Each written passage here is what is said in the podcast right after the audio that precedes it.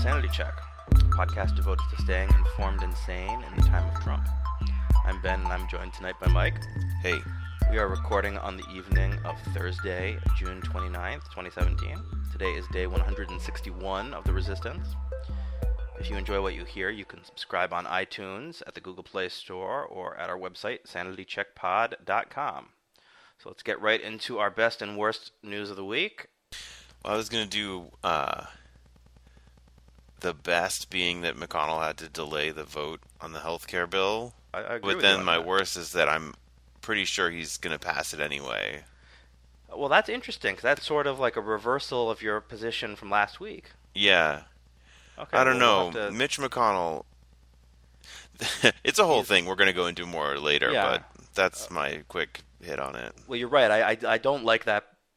I don't like your your feeling about that, but we'll we'll discuss that in more detail. No, I don't regard what I just said as a good formal best and worst of the week or anything good. So I agree That's- with you. But yeah, that's fine. We can do whatever we want. So um, I'm gonna go. I'll, I'll do my best first, which is um, in continuing in a in a theme that I've done. Um, you know, I like to follow the the adventures of uh, Elon Musk, uh, former Trump science advisor. Thankfully, he's no longer, um, and uh, his adventures with SpaceX. And um, this last week marked um, a new milestone for SpaceX. They successfully launched two rockets in the same week. In fact, they did it in um, on a weekend within 48 hours of each other, which is pretty cool. One from each coast, and uh, they managed to land each of those rockets on one of their like automated barges that's off the coast uh, successfully, which is very cool. One of the rockets had, had been used previously, so this was the second or even third time I think that it, it had been used. Um, and like everything went really well, and it was just like another check mark in SpaceX doing some pretty cool things. So um, that's my best. So my worst is this advertisement that the NRA put out last night, a television advertisement. Have, you- have you seen this thing? Yes, and it was very messed up.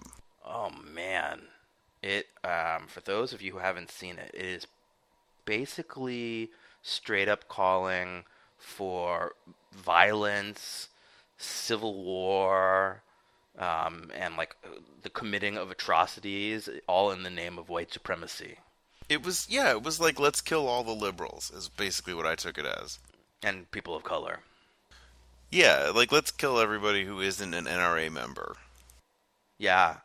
Now, it, w- yeah. I mean, it just like it was. It was It was disgusting. dark. It's it was really dark. I mean, it it was so bad that I've seen a fair number of like NRA members and like pretty hardcore Second Amendment types be like, uh, I, I'm not cool with that ad. The thing it reminded me of is like you remember in certain movies, um, like science fiction movies, when they want to show you that this dystopian future Yeah. is dystopian, and they'll show like a little clip of the government Right. like advertisements or propaganda. It reminded me of that. I was Yeah, like, like- oh, this is like the message of the evil totalitarian state. it was like Starship Troopers, except that was that movie was actually satire and Yeah, um, that's that's a good example of what I'm yeah. talking about. Yeah. right. Um, and this was not satire. This was just Or like the government in V for Vendetta, like the way yes, that's a good. That's a that's a good, very good example. So not cool. No, um, it was scary. It was scary. I actually found it. It was because it was encouraging people to kill, to commit violence against people. Well, and then like it would literally show like the bad people, and they were all like, black black or Latino, and then the good people were the white police officers, and you had this like attractive white lady being the the person who was It was Dana Loesch. it was Dana Loesch, who's a relatively attractive white lady. She's to me. My main response was like, I, I knew it was going to be bad because I know where she's. Well, she's terrible. politically. She's terrible, yeah. So that's that was my worst um, worst of the week. Um, Of course, that's been the NRA's game for a while to be like the hordes of black people are are like coming, and you better get as many guns as you can. Yeah, carry. but it, it's sort of a new, slightly n- even new level of terribleness from them because you know at least for the last eight years, um, you know they were doing the Obama's going to come for your guns. well, yeah, the cynical take on all this would be they needed some new way to like gin up. right their But base of people. Nobody's coming for anyone's guns. Right, Trump is like buy more guns. Yeah.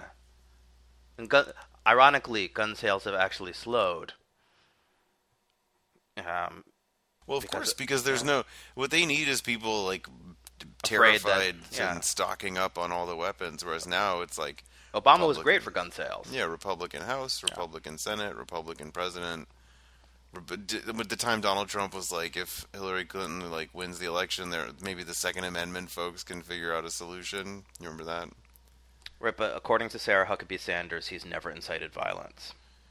He told. Uh, I'm not even going to get involved with that. She, you know, Spicer, I felt a little bit of empathy for because I could see that he was struggling with that Yeah, right. job, You, you could see a the a look in his eye. where he recognized on some level that what he was doing was evil. Yeah, and like but she didn't- doesn't have any of that. She's No. like really thinks it's cool and likes it. I saw a good comparison about her re- recently with it being the, the 20th anniversary of the first Harry Potter book. That uh, Sarah Huckabee Sanders is sort of like the living embodiment of Dolores Umbridge. I thought you were going to say Dolores Umbridge. I don't think of her as Umbridge because she's not smart enough. You would probably you're right about that. Dolores Umbridge was a lot more clever. She was chillingly evil and like intelligent. I don't know who the Dolores Umbridge of this administration is. It's not Kellyanne Conway. No. Well, She, she's smarter than Sarah Huckabee Sanders. well, s- so's anybody. I mean, yeah. Um, but in terms of the moral failing, Sarah Huckabee Sanders fits it fits it quite nicely. yeah, they're all moral failures. But she's like, I mean, she she would have been like Maybe happy Mike to work Pence on. is the Dolores Umbridge. I don't think he's smart enough. No, he is pretty dumb. I think I don't think he's too bright. There aren't a lot of smarties in that working in that White House. No, I mean uh, maybe Ivanka. I don't know. I'm not sure I think she's that smart. And also, she's. It appears that her husband is getting most of the work. I don't think she's that smart, but I think she's smarter than most of the other ones. Yes, I think that's true. She's definitely the smartest of the Trump descendants. I mean, that's not saying much. Not a big competition. No. Um, were you surprised that Jared couldn't work out Middle East peace? you know, I was I was bitterly disappointed. Yeah, I really Um, thought he might make some progress. I I had I had really high hopes for the Georgia sixth special election and for Jared making peace in the Middle East. Apparently, his meeting with the boss did not go well, which is shocking. Well, I think the boss is not that. Oh, oh, you oh you said Abbas. Mahmoud Abbas, yeah. Uh, Mahmoud, uh, Mahmoud. No, why why would it? I don't know because he doesn't know one damn thing about the situation. Yeah, I mean it's like uh, for, uh, we've had highly competent negotiators. Yeah, we've thrown like, the best negotiators we had at these at this problem Yeah. over and over again. Yeah, I mean, again, and we made a little bit of progress a couple of times. A little, a couple, little. yeah, not much and not often, but yes. But Jared Kushner was not going to follow in the footsteps footsteps of of uh, George Mitchell and and whatnot. You know, I mean, it was Well, I'm sure. I mean, it seems like what he. Don't you imagine that he just went into the meeting with a boss and said, you know, you've just got to accept all of Israel's demand. Like, apparently, it went really badly. I I don't I, I don't know. I mean, I don't know if he went in with that or if he thought that he could like do some actual deal making or wh- what I, does he no know idea. how to do? Is he like, hey, do you want to build a building in Manhattan? Like, what?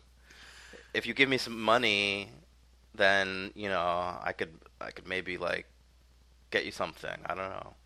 That's he may have made Well- an offer of, of, of that sort, but he's Jared's got bigger bigger issues. I mean, he just hired a um, a big time criminal defense lawyer. Oh, you meant like that. I thought you meant like his portfolio of responsibilities, which is so vast. Uh, it is vast. Um, I don't know how he's doing treating the opioid crisis. Wasn't that another one of his things? Yeah, the opioid crisis, you mean, which currently is killing um, more Americans per year than than murders or you know HIV at its peak. Um, I mean, the opioid crisis is really. It's actually a pretty good segue control. into our first topic. It is because the um, a, a, a matter of policy, which is really quite directly connected to the opioid crisis, is Yep. um, is healthcare policy. You got that right. The BCRA. Yeah, and um, and so we had we did have some some development since our our talk last week. Now to to roll the clock back a little bit, last week you were a little bit more optimistic than I was about what was going to happen. You Well, the political felt, reality remains that this bill is toxic. Oh, absolutely. But you you felt that there were going to be enough Republican senators who would vote no on it, and it would not pass at that time. You said that you, you I, I believe you said there was a better than fifty percent chance of that. Yeah, I mean, and that, to some extent, that happened in the sense that they had to delay the vote because he couldn't get the support lined up. Right. And I, I whereas I felt that there was a more than fifty percent chance that it was going to pass. Um, so yeah, so to I guess to sum up what happened, basically we are going to push into the July fourth recess. Um, there were un- just enough no votes to even move the um, move the bill to a vote that it was not possible to do so. Mostly after the CBO score came out and uh, suggested that 22 million people would lose insurance, including 15 million by the 2018 midterms. Um, so that that was not a good look. Well, I mean, the bill is a is a tax cut paid for by taking health care away from poor Yeah. people. Now, I, I have to say, I, one thing that I was surprised by is, I mean, it does seem, you know, unless he's playing chess on a level that I can't comprehend, which is entirely possible, it does seem like old Mitch misplayed this a little bit. Well, So this is where you're going to tell me he was playing chess. no, I just I think um I have a lot of respect for Mitch McConnell as like a legislative tactician. And so I think he was I think his plan A would have been to pass the bill this week. Yeah. But he's got several other backup plans, you know, and he left himself hundreds of billions of dollars of headroom right. So to make a, special deals with people, and I think that's what he's going to start doing. there's a lot more deficit cutting in the Senate version of the bill than there was in the House bill. Right, and in order to pass through reconciliation, it only has to be neutral. Right. So there's and no right no now, in its current that. form, he's got a lot of extra money that you know, so he could offer Shelley Moore Capito a special West Virginia opioid. You know, like there's just all kinds of stuff he could offer people. Yeah, and I'm I'm fully expecting him to do that. Now, I guess one question will be with the delay and the recess, will that allow for like an increased level of pushback? Well, it'll be the sort of a race between right because I mean, first of all, a lot of Republicans have stopped having town halls, yes. so the opportunities for them to hear feedback are more limited. Um, but it'll be a race between the phone calls and the visits and the contacts from their constituents on the one side versus Mitch McConnell trying to make deals with people on the other. Yeah, and I'll, I'll say, you know, I my Republican senator is Pat Toomey, who is was one of the earliest Republican senators to come out and say that he was a strong yes. Um, Which should d- doom him in his next election, although I don't know if it will. yeah, I mean, you would think, but um, I mean, this, this certainly didn't stop me from from trying to call him every day. And I, I will say that I, I had been able to get through to his office quite easily over the last month or so um, to call about this and that. Which but is over- bad. which is bad. Yeah, but over the last week, because it indicates that not a lot of people are calling. right, over the last week, uh, it has again been basically impossible to to get through. So I was I was hardened by that because I assume that it means a lot more people were calling. Um, th- there have been a number of protests in Pennsylvania today in Philadelphia. Um, a bunch of people were arrested peacefully protesting the fact that he won't even, you know, hold a town hall or. Well, so let me. Do you want? To, or, uh, shall I tell you why I'm now more pessimistic than I used to be? Yeah, go go for it. One of the theories was um that Mitch just wanted to bring a vote, and he d- didn't. He wanted to get it done with one way or the other. And so I think that was one of the scenarios I was thinking might be the situation. But the fact that he delayed the vote tells me that he perceives that he doesn't have the votes now, which I think is correct, Yep. but he believes that he can get them. Because I don't think he would delay it if he didn't think he could get it passed. So you think he would have put the kibosh on it completely?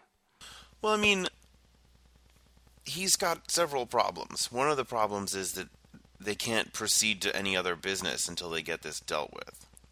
And then another problem is that they've been promising their constituents for years that they're going to get rid of Obamacare and fix all the problems.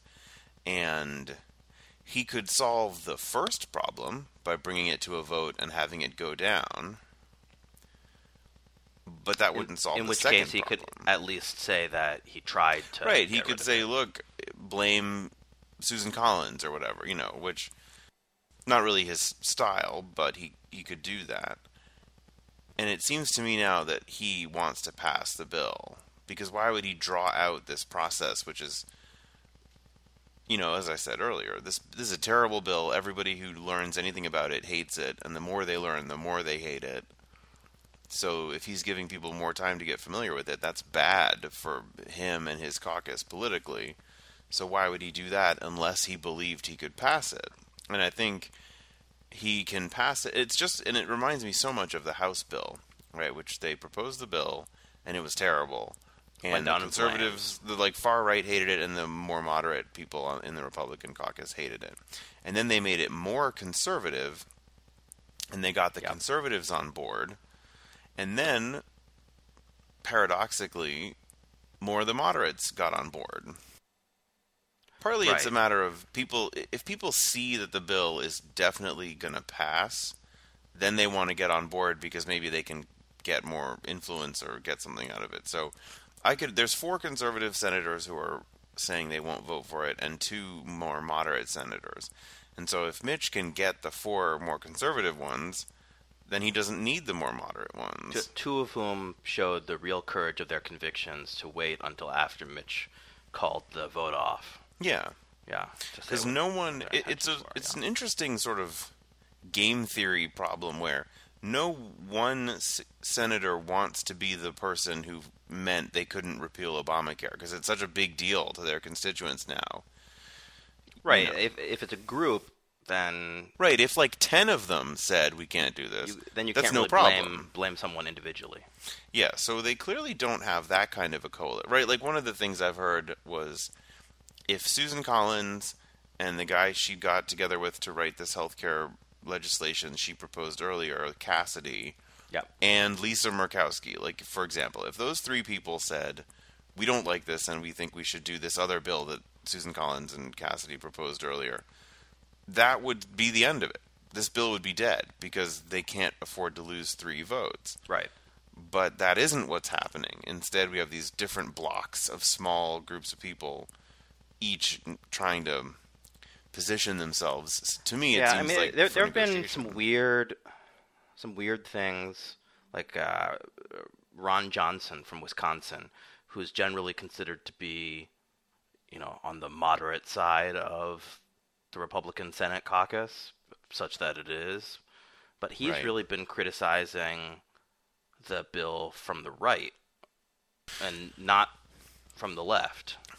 Yeah, although um, again, that just me. reminds me of the House bill so much. You know, like Yeah. it's weird for him, but it puts him in that group with Ted Cruz and Rand Paul. And you sort of talk a lot about Rand Paul as more doctrinaire than your typical. I, I do believe that he is. I believe that he is too, but I don't know that I think that he would join Susan Collins and Lisa Murkowski to block the bill. No, I I don't think he would. I think Dean Heller might. Yeah, he's an interesting one. He's politically the most vulnerable. Yeah. But the other the thing these Republicans worry about is that they can get primaried. Like if Dean Heller imagine the attack ads they could run against him, right? If they wanted to They're already running attack right. ads against him. I know. I think that was actually a really big mistake from the Trump people. I agree. I th- and apparently McConnell told them not to do it. Well, it's very stupid. I mean, it's very stupid. It's sort Um, of a, a, a some some a stupid thing that Democrats would do. I don't think Democrats would do that. Well, they wouldn't actually run attack ads against their own, but just like be What are you, are you referring to some way. specific example? No, no, I just meant like self-defeating behavior. Yeah, our self-defeating behavior is different because we're we're much more of a letting the perfect be the enemy of the good. Yeah. You know, like oh, here's a legislation that's eighty percent of the way towards something great, so let's all fight about it forever and like not and, and let the Republicans win. right. Yeah. But so the thing about this healthcare legislation is, I, I think that Mitch McConnell, the picture that's coming clearer to me is he's left himself a lot of room to bargain. Yeah. He needs to get some, but not all, of these resistant senators. And the senators who are hesitant or who have said they don't think we should proceed, it wasn't like a hard no from any of them. There was a lot of like in its current form type Yeah. talk. And so eh, the door seems thoroughly open to Mitch McConnell making a couple of special deals. Yeah, I would say the the only senator who it seemed really uh, does not like the bill is Susan Collins.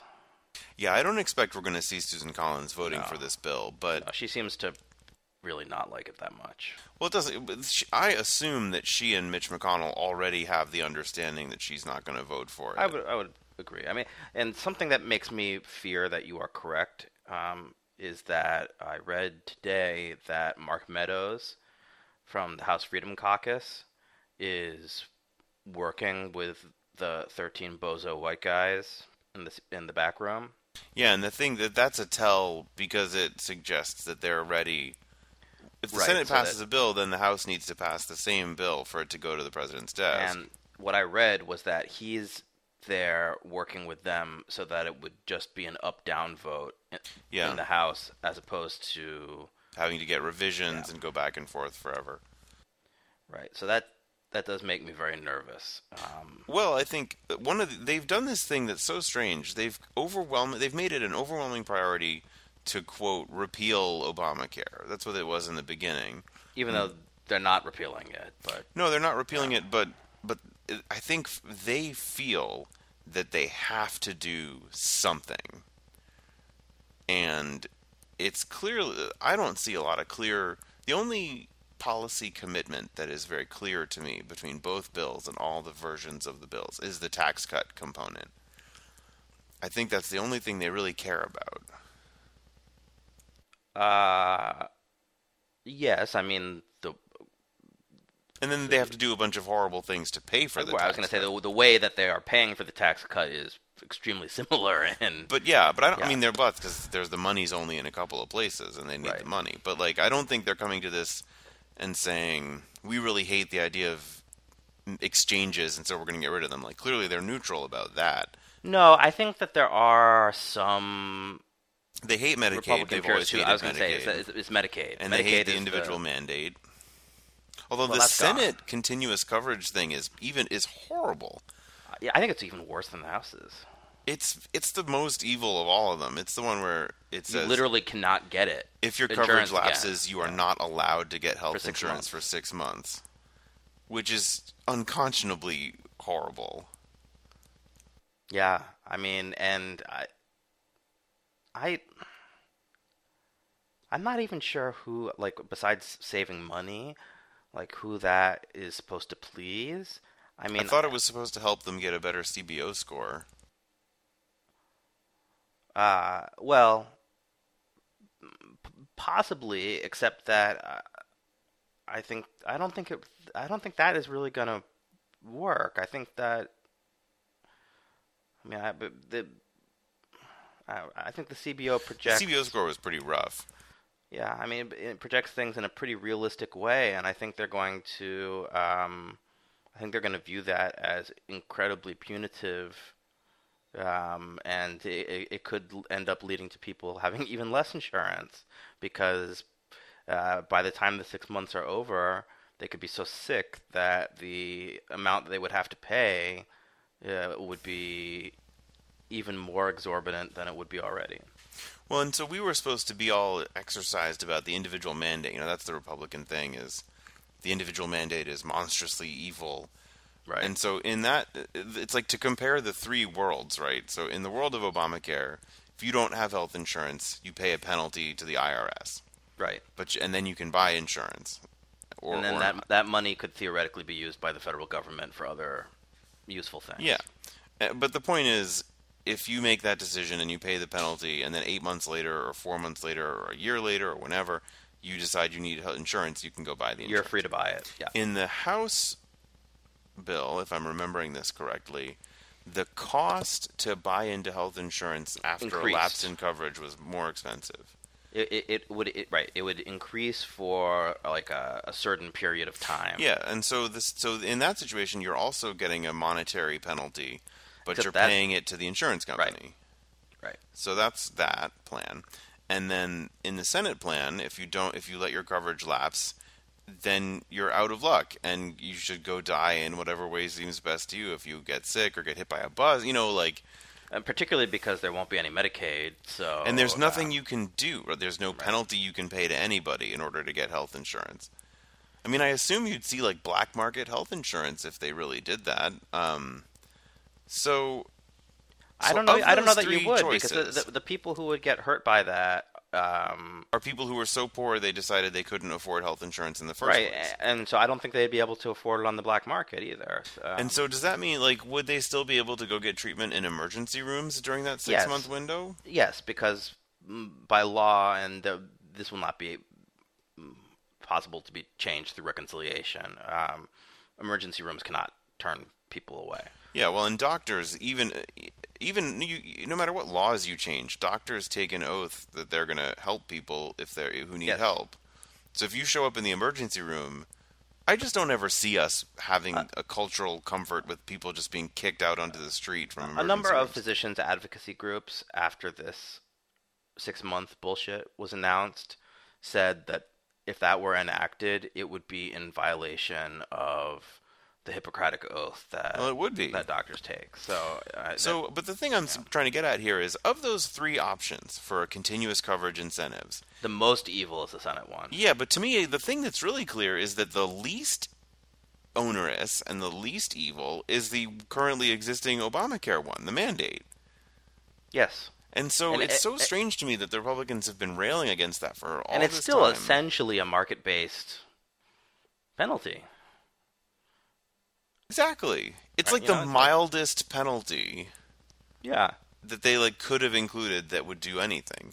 well it's a tax mike so it's um, Is it? A, do we have to call it? A, is that what John Roberts decides we have to call it? yes that was how the That court allowed it Um, but in any case, so that's just one example of the ways in which all the problems they claim to have identified in Obamacare, both of these bills, but the Senate one, since we're talking about it right now, specifically, makes those problems much worse.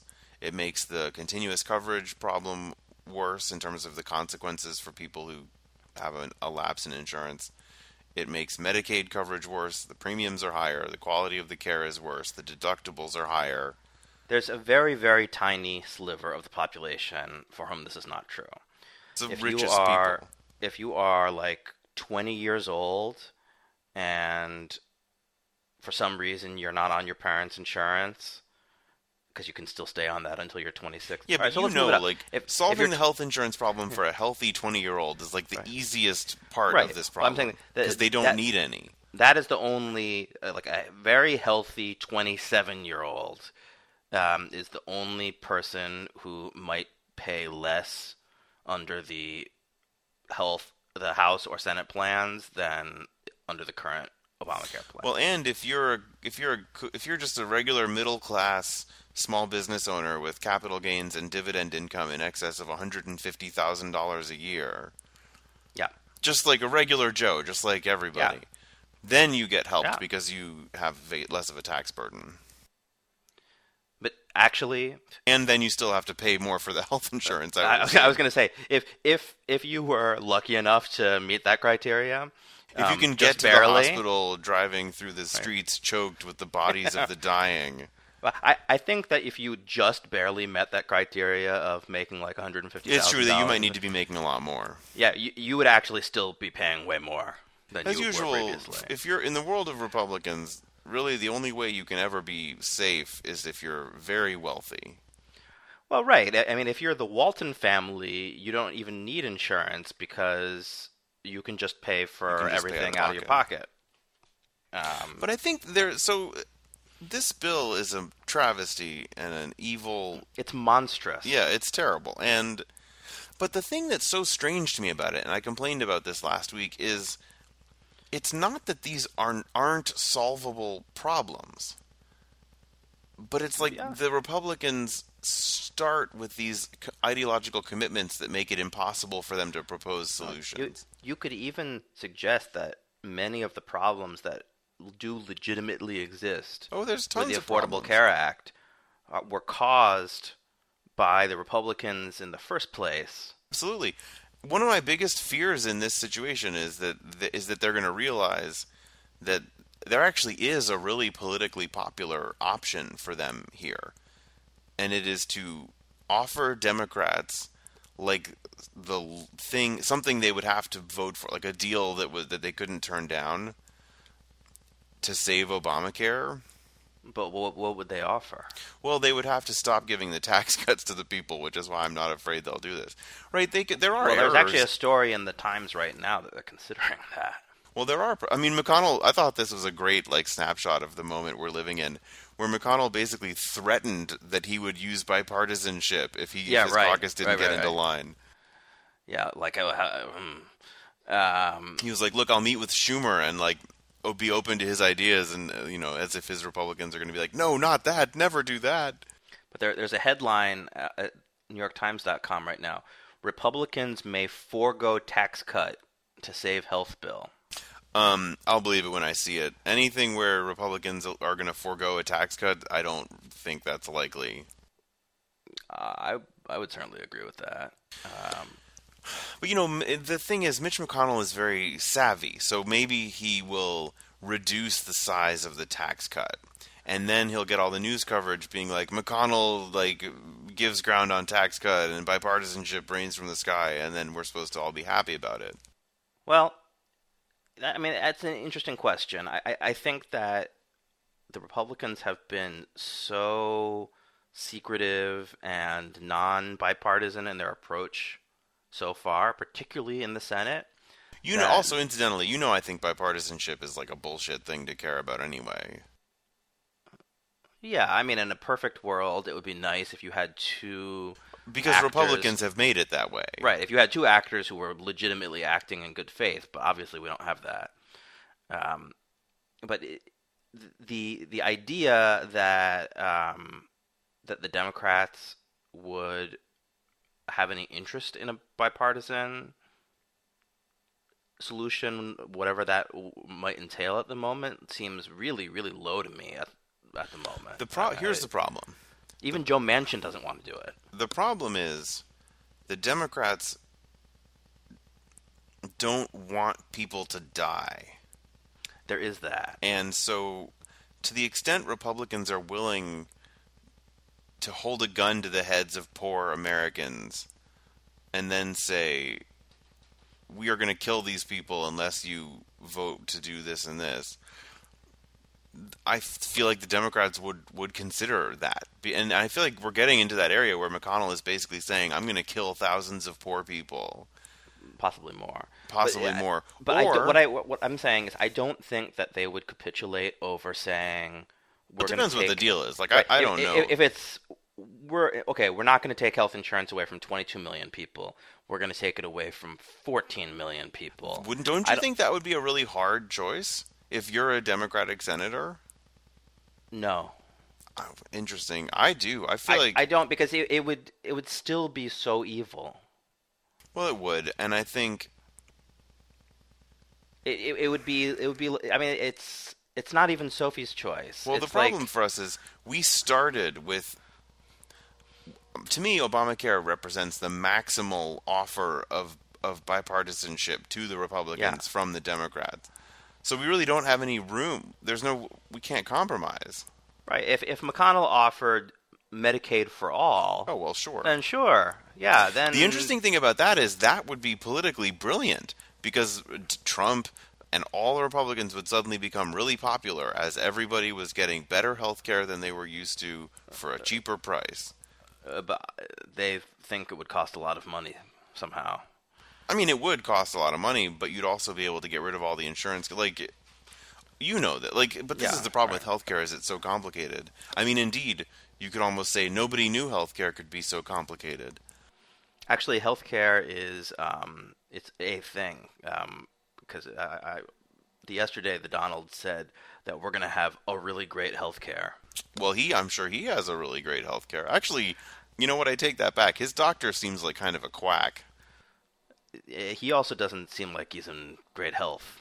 No. Do you remember his doctor's letter where he was like, "This guy has the greatest health. It's amazing. His health is amazing." Or it's it's That it's like, "Are you a doctor?" that letter was either not written by a doctor, having It seems like one of those things where Trump wrote the letter and had his doctor Right. sign it. I mean, ha- having read countless letters written by doctors and having written many medical letters myself, or indeed even by literate adults. yes, um, th- there were just phrases and words and so on that would Yeah. not get used.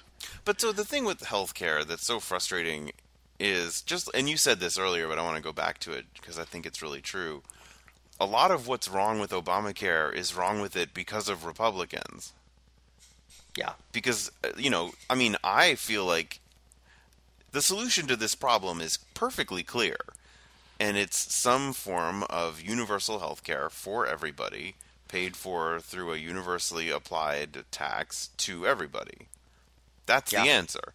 And you know, there's different forms of it. You can do different kinds of single payer. We could ask, you know, we we could ask for help from anybody. We could ask we for could we could start with a public option. Yeah, we could. There's hundreds of ways to solve this problem, but they all lead to that same place because insurance is the most efficient when it has the largest pool of people. Yes. So, but we're not. But because of the Republicans and because of the way our society works, we weren't allowed to do that solution, and we weren't even allowed to talk about it or think about it. Um, what are we talking? We're talking about healthcare. So, just to put a little, put trying to put a bow on healthcare here. I'm concerned it's going to pass in the same way that the House bill passed. Where we thought that we kind of won. Well, where we right where the pressure lets off because people are like, "Oh, thank God, we we we called every day to beg the senators not to kill us, and, they to be listened." Fair, I, I do think that the pressure had a lot to do with this delay. I think so too. The pressure definitely does something. Although one of the trends I don't like is that how Republicans are removing themselves more and more from situations where they have to face or deal with that pressure. Yeah, um, I mean, Which I, you know, in one sense I understand because it's uncomfortable to have your Sure. constituents screaming at you, but that is the job. Sure, I can I, I think uh, I saw the, the only two senators, Republican senators, that is, who are who have scheduled town halls at the moment are um, are Shelley Moore, Capito, and um, and Bill Cassidy. Uh, you know, Shelley Moore Capito is the wild card here because this bill would like obliterate West Virginia. West Virginia has a lot of people who are having a difficult time and they rely on Medicaid and they need help. Yeah. And Well, this bill would just I mean, it would be like going through West Virginia, like killing every twentieth person you saw. Well, this it is would be one of the ridiculous. reasons that um, the Republicans have had no chance of of poaching uh, Joe Manchin. What are we supposed to talk about after we do healthcare? Uh, I wanted to mention. Oh God, this. So we had I hate this one. we had the summation of the the Supreme Court's term, where they they announced some decisions and Uh, I guess the the good news was that Anthony Kennedy did not announce a retirement. Sure. Um, though he doesn't have to do it then. Um, the uh, I mean, it's not surprising, I, I suppose, that the Supreme Court is going to hear the the travel slash Muslim ban case. Um, what was somewhat infuriating, however, was that they chose to stay in part the Ninth Circuit Court's um, ruling. Um, Yeah. And so the travel ban, as of tonight, uh, June 29th, actually, um, has gone into effect in part. Which is so fucked up. It really is. So, you know, so from these, I think it was six countries in the revised bill. Um, they uh, now, if people from those countries want to come into the into the United States, they have to demonstrate a close relationship. Yeah, and there's uh, you've seen these lists of like what Yeah. constitutes a so, like, close if relationship. you have a job, or if you have an immediate family member. well, but Well, not a grandparent or grandchild. Right, grandparent, grandchild, fiance. Um, I thought they decided to actually that fiance was okay. Did they in the end? Because I mean, the initial who the fuck list, knows? This not. this is a classic Trump style.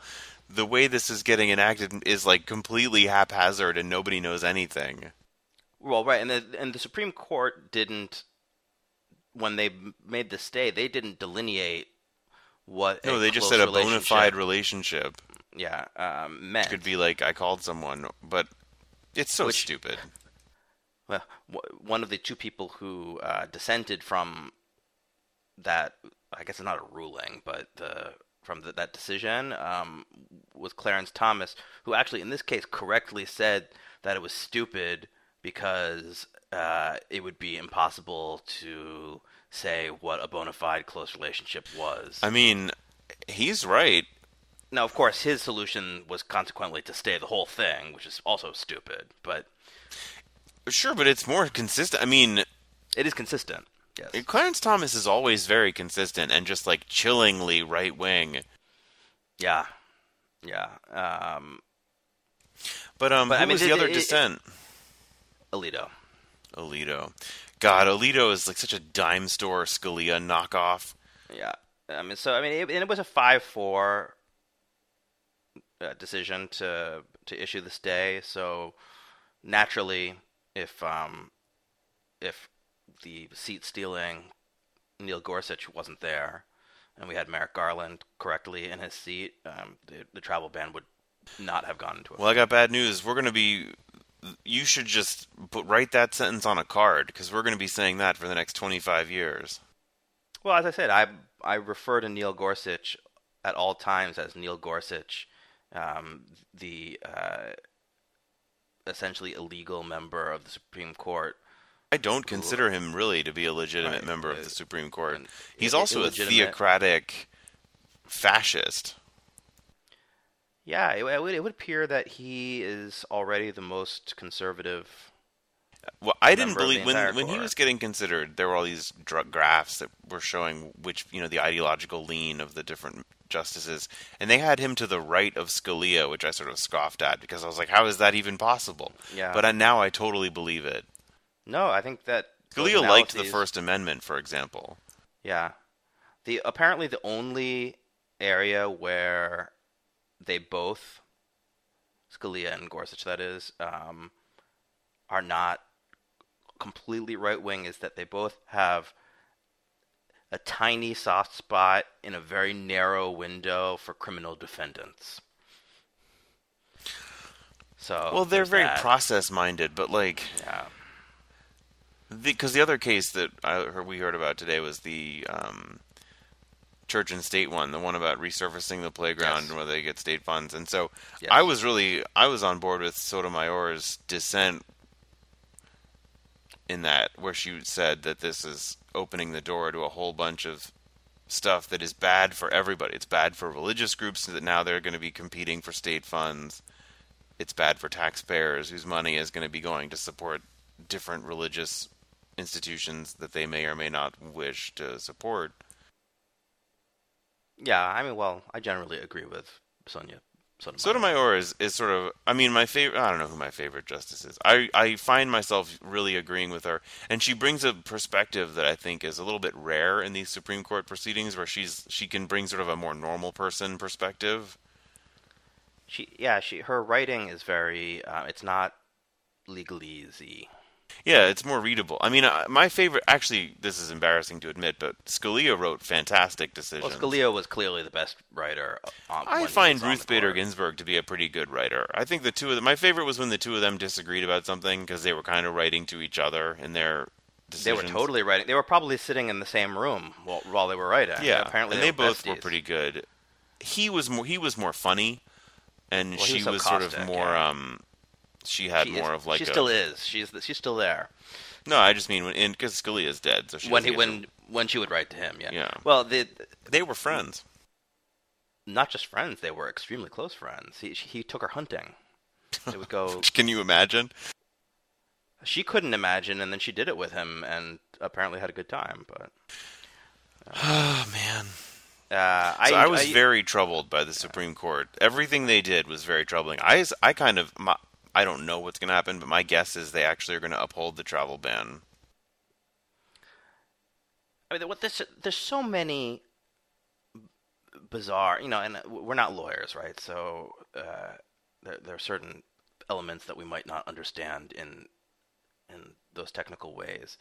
But I mean, there's just the fact that the the premise of the travel ban was that the Trump administration needed, you know, 90 to 120 days to research and enact new screening processes to make it safe for these people to come in. Now, it's been we're on day 161, as I mentioned up Well, top. and you know, but they're they this this whole like they call themselves strict constructionists, and that's bullshit. For we, I don't want to get into all that, but I consider that to be bullshit. But one of the things they can just say is, you know, well, constitutionally, the executive gets to decide about immigration. yes, End of discussion. You know, and I think that'll be enough. I think they'll get Kennedy with that reasoning. uh, yeah. I mean, I think the only the only way to beat that reasoning is if you Is that you can play a tape of him saying it's a Right. religiously motivated ban? right. Yeah, I just So don't i- think they're going to care. You can make the argument that the executive is being unconstitutional, then you can beat it. But Well, I'll be interested to only see how it plays out. It seems like the question is can the executive do something that it has the constitutional power to do if it has a motivation that is not the right motive? You know, like if right, Right. Yeah. Well, I guess we're gonna find out. Unfortunately. Yeah, it's it's. But I, I'm not heartened because the fact that they allowed it to go into effect shows that because there's no circuit court has said this thing is okay. The only decisions are that it's not okay. And for multiple reasons, they've said it. Right, which okay. so it's strange to me that we would allow it to go into effect when there there is not a dispute among the circuit Yeah. courts. I mean, the the Ninth Circuit Court is considered to be a fairly liberal court, but sure, not, but there's the other one. Was it the you know the Fourth Circuit, yeah? um, and so on, which are, are not considered. Every much. legal authority who's gotten a look at this, and it wasn't even close. no, But you know, Merrick Garland is not there, and Neil Gorsuch is, and Alito is, and Thomas is. Those three will Yeah. go along with anything. Like, if Trump tried to enact the final solution, they would be like, well, this might not be what we'd like to see, but the executive has the authority, you know. yeah. I mean, Roberts and Kennedy Roberts actually might be peelable on this, I think. right, have the there's there's a chance. Roberts every now and then will will side Surprise with the you. good Yeah. guys. Yeah, I don't know quite why. yeah. I don't either, but I'm not I sure he's a real it. Trump fan. No, I I suspect he probably isn't. But Alito is. Yeah, and Clarence Thomas just doesn't give a shit. I don't think Thomas likes people. I don't know what he likes. He likes to He likes sexually harass his employees, Yeah. He liked Anita, Hill quite a, quite a lot. but he kind of he seems to be I don't know what his deal is at all. I definitely don't think he likes Trump. But I don't think he cares. It would be interesting to read a biography of him. An autobiography. I'm sure he would never write such a thing.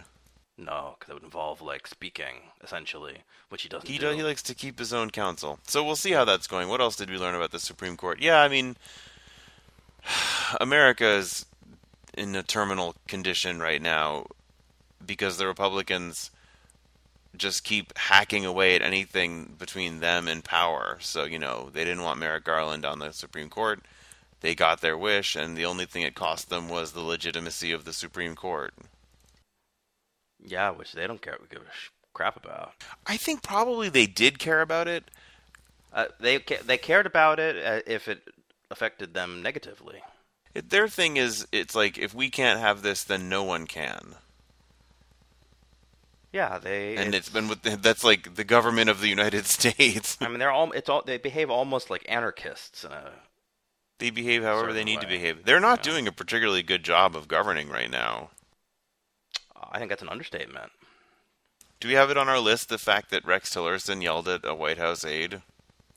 No, I'm not even familiar with that. Apparently, Rex Tillerson is very frustrated that he's not being allowed to staff up the State Department.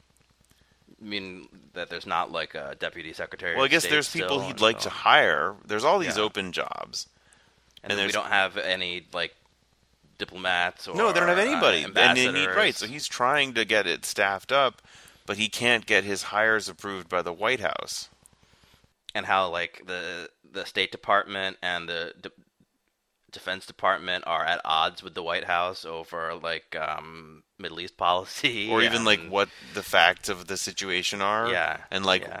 yeah, I mean did we talk and about that- was that this week where they where they released that weird the White House released that strange statement about how they Syria. thought Syria was preparing Yeah. a chemical attack and they were just wanted to make sure everybody knew that that wasn't okay and they would go to war with people and stuff. And then CENTCOM was like, like, we don't know what they're talking about, Nobody had any idea what they were talking about. which is crazy. It was all Trump and spicy. That you know that's crazy for the White House and the military cent- central command in the Middle East to not be on the same page about whether Syria is preparing a chemical it's, attack or it's not. It's completely insane. It, it, I mean, it, it seemed like literally a wag the dog. What kind of headline do you think Obama would have gotten in a situation like this? don't know, I- Barry Obama. I mean, it depends on wh- which media outlet. I mean, it would have it would have ranged from flailing. You know, like Sean Hannity would have been like Kenyan usurper. like doesn't Briefly speaking of um, saying like crazy shit, I don't quite. I mean, I understand why, but I don't quite understand the uh, uproar over uh, the Donald's latest tweet. Oh wait, you don't understand why he tweeted that, or you don't understand Oh what no, the I uproar understand. is? I don't. I don't understand why people are so much more upset about it than they are about the other crazy shit that he tweets. I get an it. almost daily basis. It's just, it just, it's so very personal. flagrantly mean. So we should explain what we're talking about. Yeah, so yeah, you should. Okay, so uh, this morning, um, clearly while he was watching Morning Joe, um, which is a You can always tell what he's watching because he makes a special effort to say he's not watching it. right, which is a lousy television show on MSNBC. Um, he tweeted that he was not watching Morning Joe, um, and then he decided to take a pot shot at the co-hosts of Morning Joe, who are um, former Republican House member Joe Scarborough, um, very conservative, and the um, and the daughter of Jimmy Carter's national security advisor, uh, Mika Brzezinski, um, who are now also uh, an item. They are a couple. They're going to get Um, married, right? I mean, aren't they like a Yes, thing? they're they're they're engaged, and they. I mean, I, I don't I don't want to say to their credit, but they, Joe Scarborough was one of the first people in the mainstream media who said that he thought that Trump had a legitimate chance to win both the Republican nomination and the presidency, and so uh, for all, quite a while Trump was very chummy with them, and he would go on the show quite a bit. It used to be his Um, favorite morning show. Right. And then when he started doing some like really autocratic totalitarian Yeah, when they started accurately bullshit, reporting the evil things he was doing. um so Scarborough and, and uh, Mika Brzezinski is in, in theory a Democrat. Um they they turned on him and um and so they've been they've been extremely critical Wait, I would hold on. I don't like the idea that we're saying they turned on him. I think they just were reporting what he was doing. Well, I think they were kind of enabling him. I, well, they did turn that corner from being like bringing him on the show and getting some ratings out of their out of his you know endorsement of them to sort of realizing what they had done. Yeah, well, and they were also like hanging out with him socially. Um, I mean, like w- one of the things that Trump referred to in his tweets today w- was that it, at New Year's. Uh, I can. don't- I'm not sure if that was. Well, he talked about a party where she was bleeding badly from a facelift. Uh, well, at, at, at one New Year's party at Mar-a-Lago, they were at it. Yeah, and right, and so he he called them names, and then he and he said that Mika Brzezinski looked awful at that party. She was bleeding terribly from a facelift. well, this is Trump's allegation, and right, but- and there so are, you're there saying- are photographs of her at this event where she looks totally normal. well, and so you're saying you don't understand why this provoked such a response? I totally do. Well, I okay. I mean, I I guess one of my suppositions is that so there there have been a lot of Republicans today who have been like, "This is really inappropriate." It is inappropriate. Well, of course it is, but it's. I mean, when he, I, I mean, wh- wh- when he calls Elizabeth Warren Pocahontas, it's inappropriate too. And, Republicans hate her. Um, and when he and when he makes up horrible lies about Barack Obama, Look, I'm not here to say Trump's tweets are great. That's not the point. But I think if you made a matrix of like different qualities they could have, right? So there could be like this one is really personal and this one is really sexist, or Well, he makes very personal no, I'm saying, but I'm just tweets me- about Obama Oh, all the time. I, if you what okay, I'm, I'm interrupting. You go ahead. so I just feel like this particular set of tweets had a larger than usual uh, overlap of different axes of things that are gross and inappropriate about his tweets, right? Because it was personal and mm-hmm. sexist, Yes. and it was like about a pr- a private event that happened a long time, ago, you know. So it's sort of like it's inappro- It's like bad etiquette, and it's I mean, all of those things are true. it's about a member of the media. You know, and there's more, but like I think it's got more of the features that people find offensive all wrapped up than the average tweet, which might which might be like a personal attack or something gross and in, inappropriate, but it's rarely all of those different things all at the same time. No, I mean, but it's also not causing like an international incident. Well, that in a way that makes it easier for people to Yeah. make a comment about it because it is so trivial, right? Because like no one's going to cause a political firestorm by being like like if if Trump tweeted something about like Syria and then John McCain was like I don't agree with that. That's like a whole complicated political and diplomatic thing. Whereas in this case, he's clearly in the wrong, so it's easy for them to get a little anti in a way I view them really cynically as being Yeah, like he's not in the wrong though, Micah. That's Sarah Huckabee Sanders said that. Um, Well, that's what I found really fire interesting. With fire, yeah. because they didn't do anything to him. No, I mean I was not watching Morning Joe this morning, so I don't know what set him off. well, but, that's the. I mean, this insane victim complex he has is going to get us all killed. Well, and he's really, I mean, he he embodies the you know the playground mentality of I am, you know, rubber, you are glue. I mean, he really he really projects his own behavior and proclivities onto other people. He's know, horrible. Like, like when a few days ago he accused President Obama of colluding with the Russians. Thought that was amazing. Um, clearly, Yeah. he's not familiar with the theory that all everything he does is projection. Because if he Right. was familiar, he would stop doing it so obviously. yeah. um, but you know, so wait, uh, uh, where are we coming up on? What's our next thing? Um, I, I, I would just like to mention 30 seconds because for one thing, it's a little bit unclear to me how significant this is in terms of whether or not it's actually binding or if it's just or what it is. But I was pleased to see that Barbara Lee today introduced some an amendment on some bill that passed in the House um, that repealed the um, authorization for the Well, sunset. It's sunset, not repeal. Well, it, it repealed it with a expiration date. Um, I mean, my take. This is not the law yet. My take on this is like someone they like there was an oversight and they accidentally let her win this. I don't I don't expect us to see. Well, that's why I say I have no idea how significant it is. So, but anyway, that me happens. neither. But it, you know, it's fun. So yeah, I guess we're gonna um, move into our new closing segment, which is um, what we're, we're looking at over the coming week. I'll tell you what I'm thinking. Of. Uh, my big fear now is that we're going to end up in a war with Russia, in, somehow growing out of the Syria situation. So that's what I'm watching.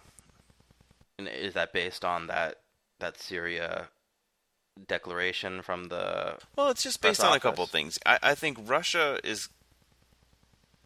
There's a lot of ingredients there for a problem, right? Russia's involved there. We're involved there. There's a chaotic and hard to follow situation on the ground in terms of which groups are supported by whom. Um, we already have attacked Assad with the cruise missiles, Yes. and there's been aircraft, Russian aircraft, are buzzing our aircraft in a really sort of brazen way. And then I think the other problem is the only fair, thing that's not Trump. really a new thing. No, it's not new, but like it's uh, from what you know. I'm not a military expert, but from the news stories I'm reading, it is getting a little bit more. They always mess with us, and we, you know, that's understood. But they're messing with us more than they usually do, is what I'm gathering. But the other part of this is, I think Trump has understood that military action gets him good press, Yes, and Or- so that's how I and he took. li- he also likes blowing things up. Yeah. Yeah, sure. But uh, so I think when I was thinking about that serious statement, this is just conjecture, but my my take on it is that he he wanted to sort of tap into that goodwill that he gets from military action. And so the, and then of course the other problem is Trump is not good at giving the military clear guidance, clear strategic guidance, and he gives the generals a lot of leeway. He's fact, letting he- them He's given them complete leeway Right. in Afghanistan. and so that's the kind of situation where, you know, one person could make one mistake and then we shoot down a Russian jet, just for example. Like, that's the kind of thing that could happen. And a situation like that is very um, volatile and could get out of control much faster than really anyone. Anyway, this is I don't I don't necessarily think that this is going to happen, but this is what I'm paying a lot of attention to is looking for ways to de-escalate the Syria situation. Well, that is a scary. Yeah, it's not cool thoughts, Yeah. because there are all these de-escalation pathways, but Trump isn't good at using them. Um, I, de-escalation is not really in his toolbox. No, in fact, it's funny. We were talking about this in this other topic we just talked about. He only knows attack. He doesn't. He doesn't understand any there being any benefit to backing down or de-escalating in any situation, Yeah. which is really bad. and I think, and unfortunately, Putin has a similar. You know what I mean? Like I don't. I think both of them are not interested in appearing to back down in Syria. Yeah, I mean, in in different ways. I think Putin. Do, I mean, I I- I think that he's probably been overstated as this like master. Don't think he's a master player. strategist, but I do think he understands projecting military force. Right. Whereas Trump really behaves just like a preschooler. Trump, I don't think understands anything. I do think Right. Putin is smarter than Trump. Yes. So, what are you looking at in the upcoming week? Um.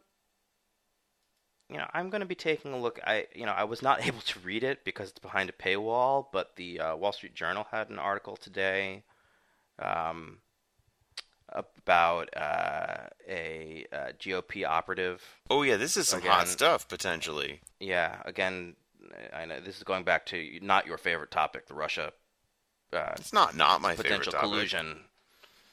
Um, I know you, you know what I mean, but the uh, that there may have been um, an attempt by a GOP operative to obtain uh, hacked uh, emails directly related to Hillary Clinton during the campaign, and that it may have been done under the orders of Michael Flynn. Um, and the, this GOP operative was saying that, oh, but but if that it, Michael Flynn may have been the person who told me to do it, but um, if he did, he did it as a private citizen and not as a member of the campaign, which of course is ludicrous. Um, it, yeah, they've tried that a lot before, and it's always Yeah. really stupid. and it also, so I mean, I'm going to be paying attention to that. Uh, it- I think that has think- the potential to get very hot. I think that there's a lot of stuff going on with the Robert Mueller investigation. But in classic Robert. Mueller fashion, we no one knows Yeah. anything about it. Which is good. I mean, that's the way it should be. Um, I think he's gonna just it'll be like we don't hear anything for this for a period of time, and then he's just gonna like unload a huge. well, he's going to drop a bomb on Congress. Yeah. It's just a question of how not literally. we hear about it. A paper paper bomb. We'll certainly be Um, able to tell. It, it, it, it's been really telling how uh, the people he's hired. Yeah, it's a bunch of like money laundering and fraud experts. Yeah, and uh, he recently hired um, an attorney whose specialty is getting um, like conspirators to flip. Yeah, I, I Um, think Flynn is gonna. I think they're Well, probably gonna try to turn Flynn. There's some talk that he may have already been turned. I From mean, what I Sheldon understand, if I'm him. I would turn immediately. Like I would call and be like, "I need to flip now. Please tell me where to go." I mean, for one thing, we haven't heard anything from him in months, right? And uh, previously, he was publicly asking for immunity deals um, and so on. And so, to go from being rather public to not hearing anything from him in months is a little bit suspicious, if if you will. Um, so anyway, I, I just yeah, I thought that this what what I was able to gather from this Wall Street Journal article that I didn't actually read um, was interesting and could be the tip of a really big iceberg.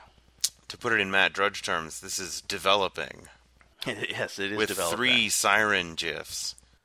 I mean, we, it, we've got Mike Pence with a defense attorney, a criminal defense attorney now. He he No, fired but that his that staff the today. GOP operative trying to buy that's like a that would be a very big specific problem if if true. So I'm looking. Yeah, I think looking at that makes on sense. on the orders of arguably the number one advisor in the Trump campaign. yeah.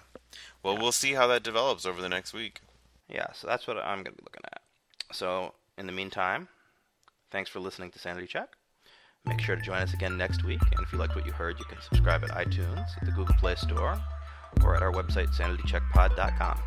And in the meantime, keep resisting, persisting, and calling your senators about the healthcare. Call your senators.